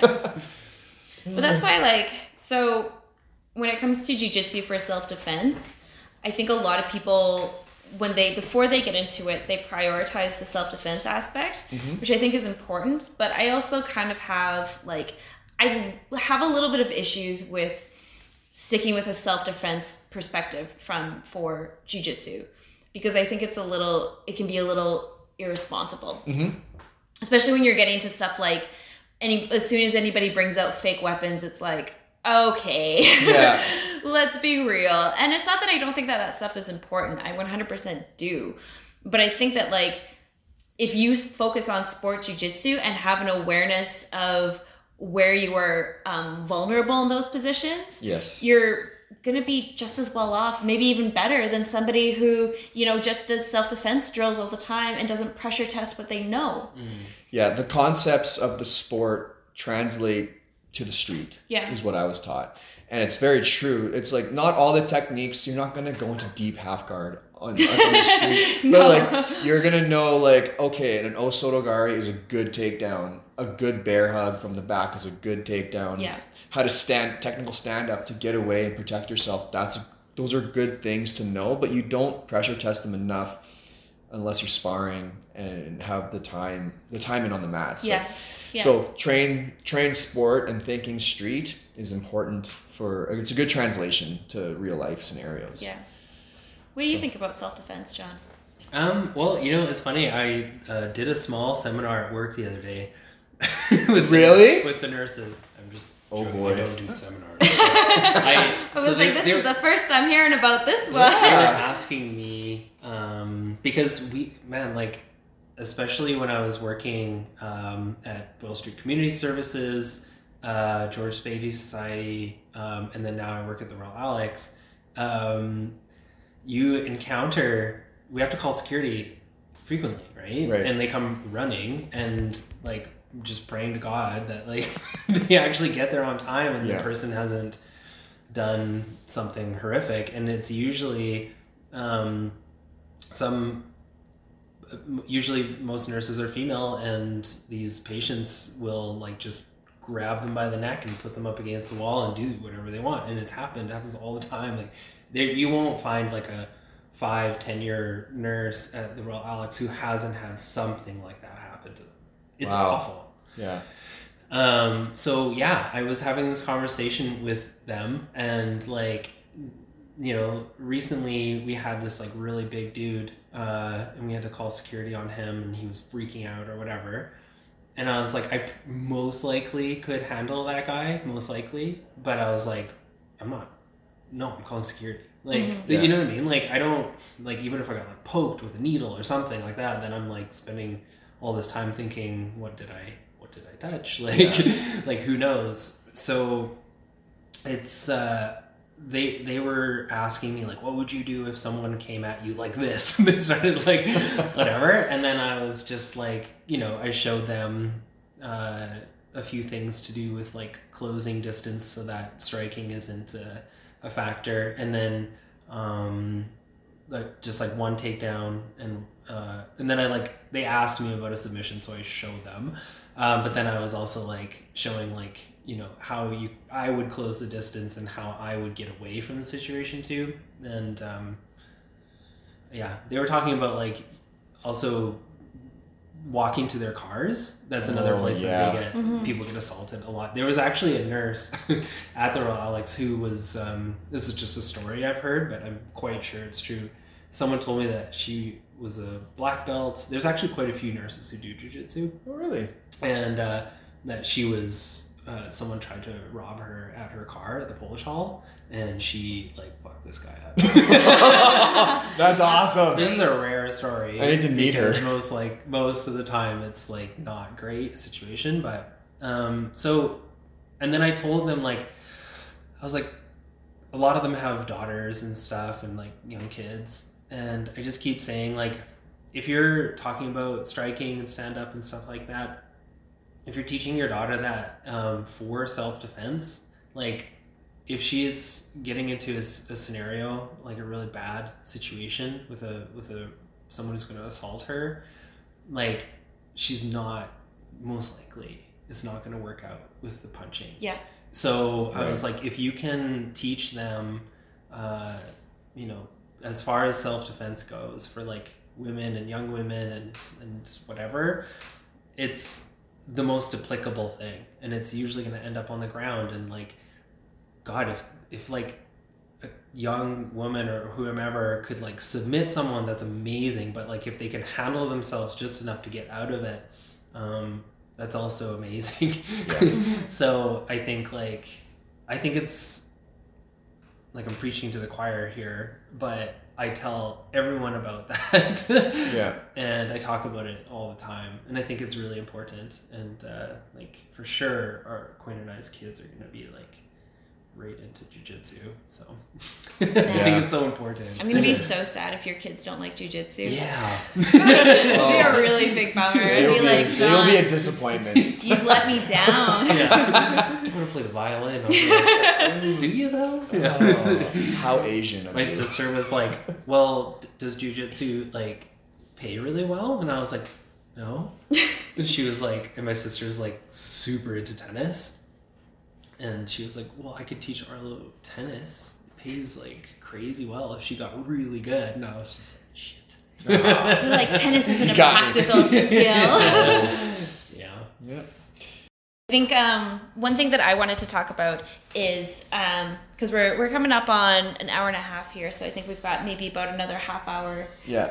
If you've stuck with us this far, you're you're great. Yeah. Um, so when we talk about jujitsu as therapy, what about people that it does the opposite to, where like you know we've mentioned the podcast before, and if you're in the jujitsu community, you know about the allegations that have been coming out against a mm. lot of the black belts in the community and things like that which to me like almost lends itself to the community itself is like jujitsu itself is problematic in a lot of ways. There's a lot of issues with jujitsu itself, mm-hmm. but in the right circumstance, in the right um, criteria, it can be something that's really fantastic and develop really amazing communities. Um, one of the things that I was reading about in preparation for this podcast is I found an article on like trauma informed jujitsu, which I kind of have mixed feelings about because I'm like, man, jujitsu needs to like figure its shit out before it can be called like trauma informed. Yeah. And I think it also like demands a lot of your your training partners and yourself and your coaches to like be able to carry that and it can really like so okay so i teach the kids classes and i've had kids cry when they get mounted because they're claustrophobic Oh. you know and i don't have the tools to be able like and the kids who are trying to aspire don't have the ability to like really like help somebody work through it Yeah. so i think that there's a time and a place for that um but is that like do you think that that's a fair expectation to put on clubs to call themselves like trauma informed clubs Absolutely not. I don't think that's fair. You shouldn't. yeah. And what does that and if it does and that's a way of like exposure therapy to people like what does that look like? And how does people who have experienced trauma um, find themselves in jujitsu in a way where they feel supported? The expectation, you shouldn't put the expectation or the onus on the, the club or the gym itself to be therapeutic for you or to you, that's a discussion you should have with your therapist. Hey, would this work? Do you think? Do you think this would be an appropriate way or coping mechanism, as you put it? Like, It was a great way of putting it. That's a conversation you should have with your therapist, your psychologist, your psychiatrist. Um, they're the experts in that. Jiu-jitsu gyms are not. The gym owners are not experts in that field unless they have a unless they have a background in it. You, that's irresponsible to put the onus on them. I think.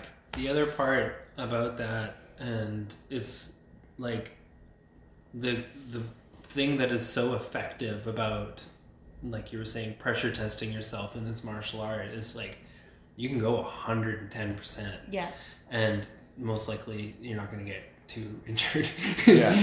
um, and to then start telling your training partners like in an unstructured or weird way that you can't do that because this person feels uncomfortable there and then it's like you have to be able to go all out and i think that if you're going to offer trauma informed jujitsu where someone because it is really intimate like like when the nurses were asking me i like had to like ask permission like can i because we're at work right like Mhm. again Yeah, like, course, like, yeah. like if i uh, whatever but because like, because you wrap like in, in some of the situations like you're wrapping your legs around the person right like it can feel weird like showing Yeah. up to Yeah. a class like that um and so that sort of service i think could be offered by some really specialized black belts or you know blue or purple or whatever brown belts that can maybe offer that kind of thing but it would have to be a little bit more of a private or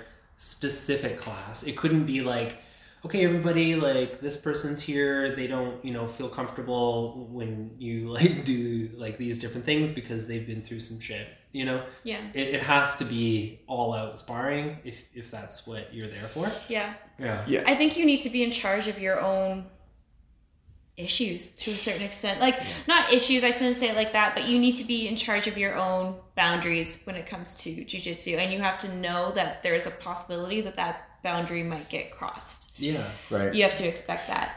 Yeah, there was. I still ask my training partners because I'm not very good at side control escapes, Mhm. and I get smashed a lot. If I get into, if somebody gets a good side control on me, I I don't have very good escapes on it. I'm progressing. I'm getting better, but that's something that I need to work on. And I tell my training partner specifically for sparring, let's start from side control. I want to start from the bottom because I need to pressure test this. Mhm. I think that's a healthy thing, and I think that's something that if you're struggling with something, like maybe you were affected by something, you got assaulted or something, that's a good conversation to have with your instructor or your a, a training partner that you trust. And you really, yeah, you have you should take responsibility for it. Like you have to have uh, kind of control over it, because yeah, boundaries get crossed all the time that you don't know about Yeah. in, in sparring. Like sometimes we get into north south, and there's no more weird type of. It's a sixty nine. Yeah. and it's like it gets real awkward if you're not into the sport. And you- yeah especially if it's your first class yeah. Yeah. yeah Yeah. yes. yeah Yeah. I remember I got a mounted triangle on one of the guys, and their their one hand was out and their other hand was stuck in there, like right by my crotch. Yeah. And it's been the only time, like during jujitsu, I've actually like jumped off and stopped the match because Oh. it just freaked me out for a second because he was like trying to like. It was like he had no idea what he was doing. right Um, he didn't realize where his hand was, but he was trying to like work his hand out by his face, and it was like just like grazed right up between my legs, and I'm like, nope, nope. and he felt so bad after. He felt horrible after, but it was one of those really Oh, unfortunate funny. situations. Yeah. Can you do that to me? oh I said that to Jon, not to not to Kelty. Yeah. If you're if you're listening and not watching. I will not be doing that. no, either of no. oh my goodness, that is funny. I never heard that story before. Yeah, it was awkward. But right there, yeah, like awkward positions and like ugh, you have to work through it. Mm-hmm. and you should be very clear with your partner if, if you're uncomfortable with something or if, same with your if you're battling an injury like hey Yeah. watch this knee watch Yeah. this shoulder same thing You know what feels super weird to me is um, when someone is like, especially on my back, uh, and you know you're supposed to put your face really close to the person, but when I start feeling like this is this is a very like sensitive place for me, and when I start feeling like the breathing and the beard and Yeah. like it's all just like right up here, and I'm just like okay, like like I'll actually like stop trying to take the like hooks out or whatever, and I'm not even defending a choke. I'm just like just stop. it's too weird. oh funny. Sometimes that happens to me, where yeah, but it's not traumatic. It's just funny. it just tickles just- it just tickles and it makes me feel things yeah, yeah. super strong. oh wow we're coming up on a almost two hours Yeah, it's been um one hour and thirty five minutes. oh wow Maybe a little bit less than that, but roughly about that. yeah Yeah. This was a good one. this is a good one Do we have anything else? That, anybody else have anything that they want to talk about or mention? Um, I think it's important just for the listeners. I think if you're struggling, if you're seeing a therapist or psychologist, I think it's very important take the medication that they're prescribing. Um, if you don't like it, if you feel it's not working for you, have that discussion with them. I think it's a poor decision to just not take it at all and just stop uh, against their direction. Um, and if you're struggling with something, you should feel free to reach out to people. Um, I think we did links to. Yeah, we'll do links again Yeah. um, to um, suicide prevention hotline Mm-hmm. if you need somebody to talk to right away. Because we did mention suicide again in this episode. We did. So- yeah. We'll Um, Put. Marty's phone number on yeah. Call Marty. I'm if not you the are one you wanna struggling. talk Marty's work phone. Yeah, the Marty Marty's work work phone. phone. um, I think yeah, I think that's important just to stay kind of stay the course if you're struggling. Like it's it all it does get better. Like, Mm-hmm. yeah, yeah. I think that's a big thing to mention. Like if you're if you've been through some shit and you're doing jujitsu and you're like, oh God, will it always be like this? No. no. it will get better. It's you are kind of forced to go through it for a bit, so be prepared for that. Have Yeah. the outside support that will help you through that, which is ultimately like what worked best for me is like talking to my friends and being like this happened in jiu-jitsu and I'm kind of fucked up over it and having somebody to just like listen to that was huge. So I think the biggest thing is if you've if you've gone through some shit and you're nervous about coming to jiu-jitsu, just make sure that you've got something outside of jiu-jitsu to support you. Yeah. Mm-hmm. Don't alienate yourself. Um, I know it feels sometimes that nobody else gets it and nobody else understands, but once you start talking, people will tell you, let me tell you about me. And then you can find that common ground and you can understand that, oh, they, people do understand. People have been through through similar circumstances. So I think that's important as well. Do you have Yeah. anything? Um. Uh, do you ever ask or like suggest to your coworkers, especially, to try? Like, I know that you really push them to try jujitsu for a better way for conflict resolution. You know, like if Mhm. it becomes physical rather than Yeah. re- uh, relying on a deadly force. Yeah. Um, do you ever do you ever like reach out to guys or like talk to or, or girls that um, you think might be struggling with Yeah. mental health stuff? I do, and Yeah. I, I can see the symptoms sometimes in other people. I see the behavior shift, Mhm. and I've pulled people aside. And I'm not saying that like jujitsu is the answer for it all, um, but I had nightmares for years about like the shooting and other use of force things that I had been involved in before jujitsu, Mhm. and through therapy and through training with other people that are far more well versed and well read in these things, I learned that um, once you start training, so I was having nightmares about the shooting. Mhm. That was my body telling me, okay, you should go to the range and start training more, getting better, getting proficient with that skill. Once I started doing that, those nightmares went away. Hmm. Once I started training jujitsu and forcing myself to be uncomfortable, the nightmares of bad experiences have completely gone away. I'm not saying that'll happen to everybody, but I'm saying that helped for me, and that's what I recommend to people. I'm like, maybe you need to kind of face that fear and that exposure therapy is really good, but in a controlled environment, that with Mhm. other people that love you and care about you and want to see you progress. yeah. So I do I do recommend that to everybody I talk to at work, and I'm very open. Like we have a a newer lady that's signed up. Her name's Tara. She's uh, a female cop on our squad, and I our first shift together. Uh, she's like, so tell me about yourself, and I talked for the full shift of eleven hours of all the crap, all the shit I've done. Surprising And no then she's one. like, yeah, she's like, wow, you're really open, and I'm like, yeah, I'm like, you can read about it too if you want. Here's a link. oh my god. But yeah, I try to be as open and like, because that's the one thing I don't know. A lot of men struggle with it, but a lot of cops do as well. Very type A. They just bottle everything up and they try to tough everything out. Mhm.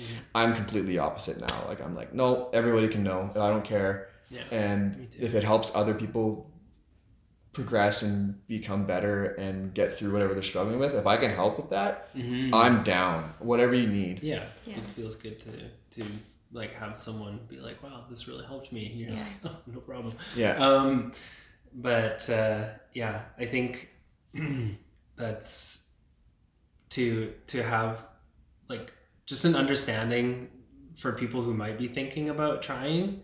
Um, it sounds scary when you say, "Oh yeah, we're all trying to strangle each other," but when you walk in that door and someone sees someone new, they are they 100 everyone else in the club like yeah they're like okay well maybe like let's see how this person is but under underneath it all i would say the vast majority of us if not all of us wish the absolute best for that person and we want Yeah. them we want them to continue to show up and if they're not good at all we want to see them get good that feels Yeah. so good for us Yeah. Hundred and percent. And then the other part of that is if they show up and they're absolute killers already, or they're just naturally really good, that helps us for our what we're doing Mm-hmm. because then we will navigate, learn how to navigate around that in our own way too, and it'll help us. there's nobody in the, that room when you walk into to the mats. There's nobody in that room that wants you to fail.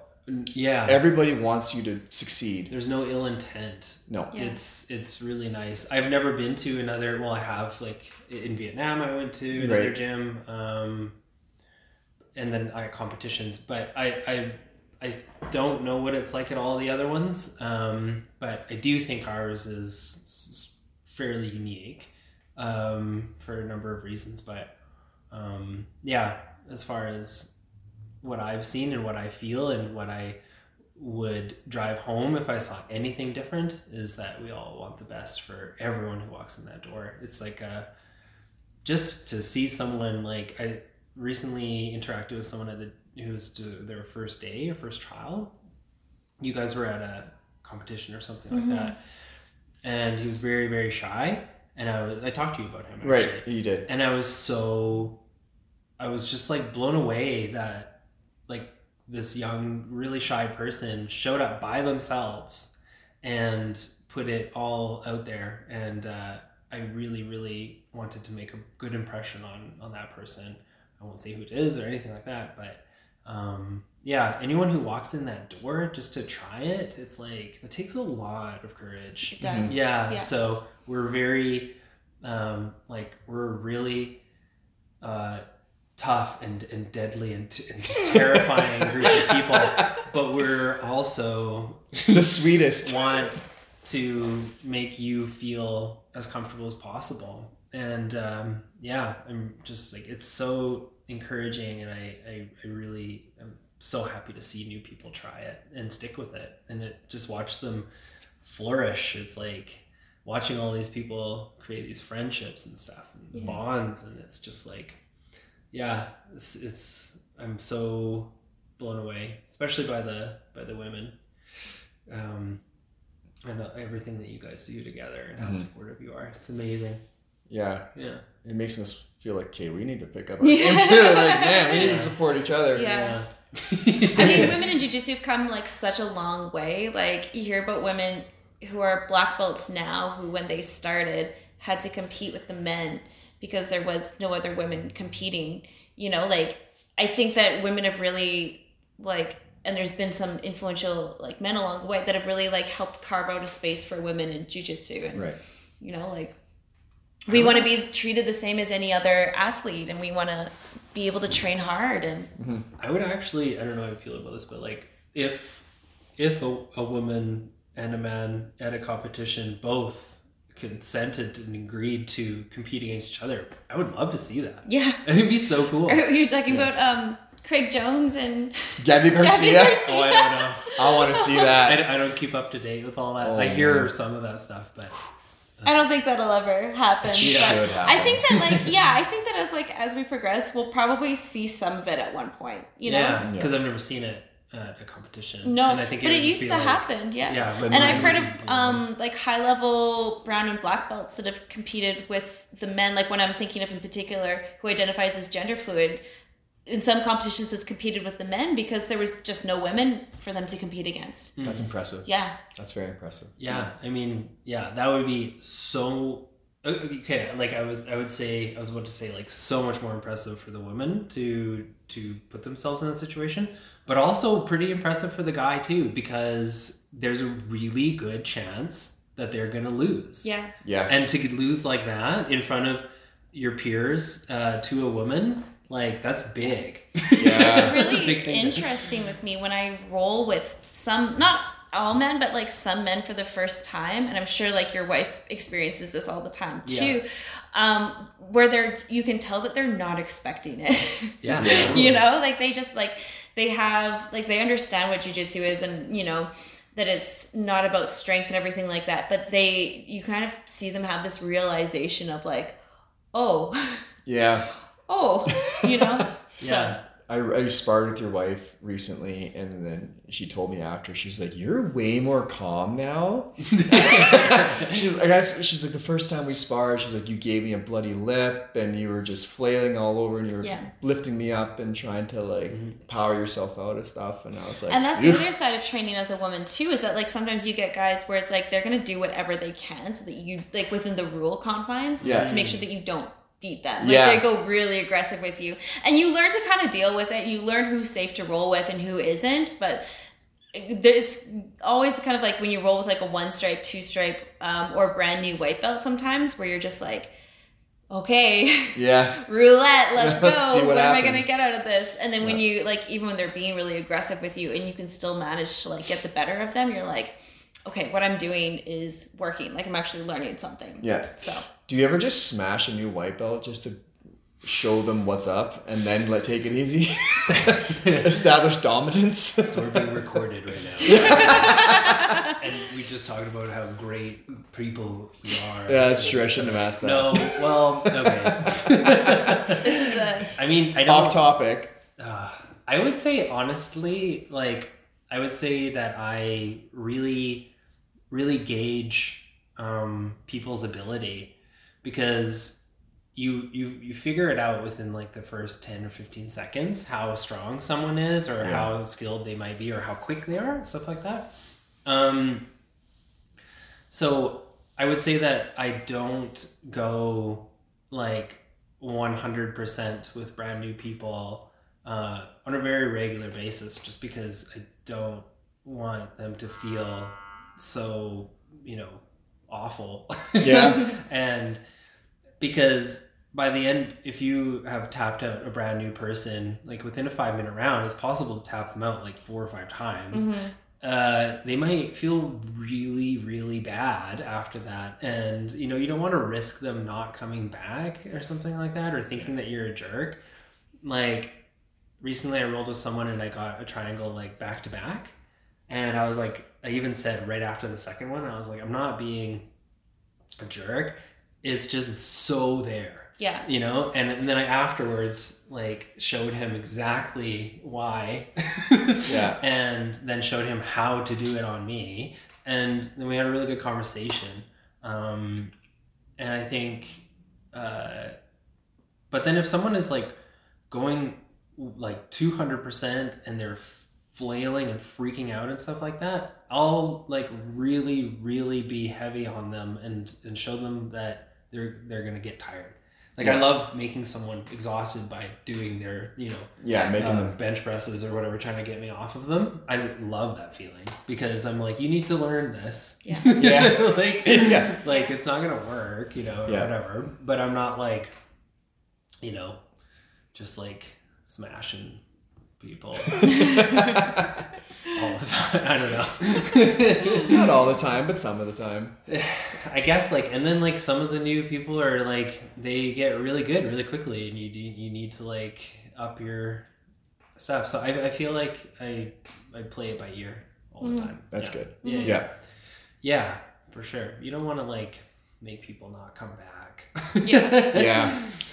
There's only been a couple people where I'm like, they're gonna hurt me. Yeah. So I've had to be like, okay, calm down. Yeah. yeah. There's only been That's a couple legit. times. Yeah. Like, and then uh, then they realize, oh, okay, I, I can't do Mhm. this. Your your tolerance is also higher than my tolerance though too. Like, Yeah.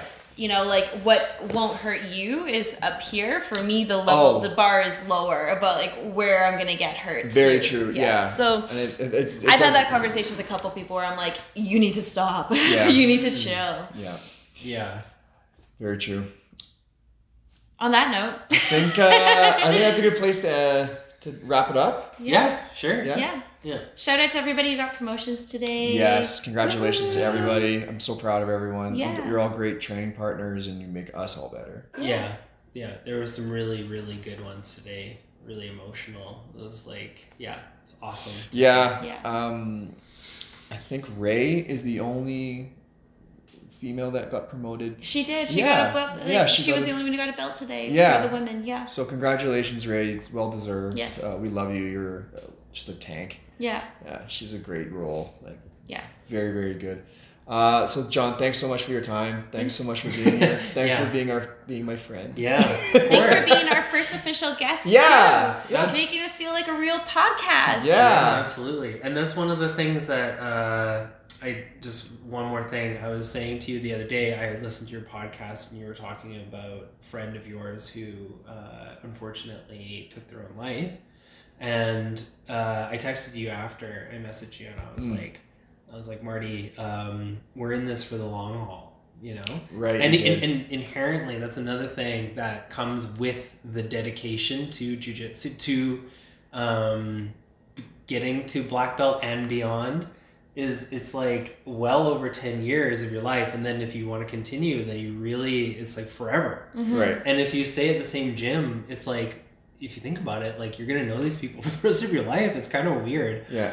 but it's an it's awesome. And that's why i messaged you and i was like you know just saying all the stuff like you can like always talk to me and i would uh yeah. So i was like we're in it for the long haul. And uh so yeah saying like thanks for being my friend. It's like it's it's it is pretty solidified Yeah. in many different ways and if it's like ups and downs along the way i um just hope that we never get into any black belt drama Yeah. Because that's a thing. one day That's a thing. so So, on that note, uh, we'll see you later. Jon and I are gonna go hold hands. Gonna go cuddle on Go the cuddle. All right. Thanks for listening. We'll see you next week. see you guys. bye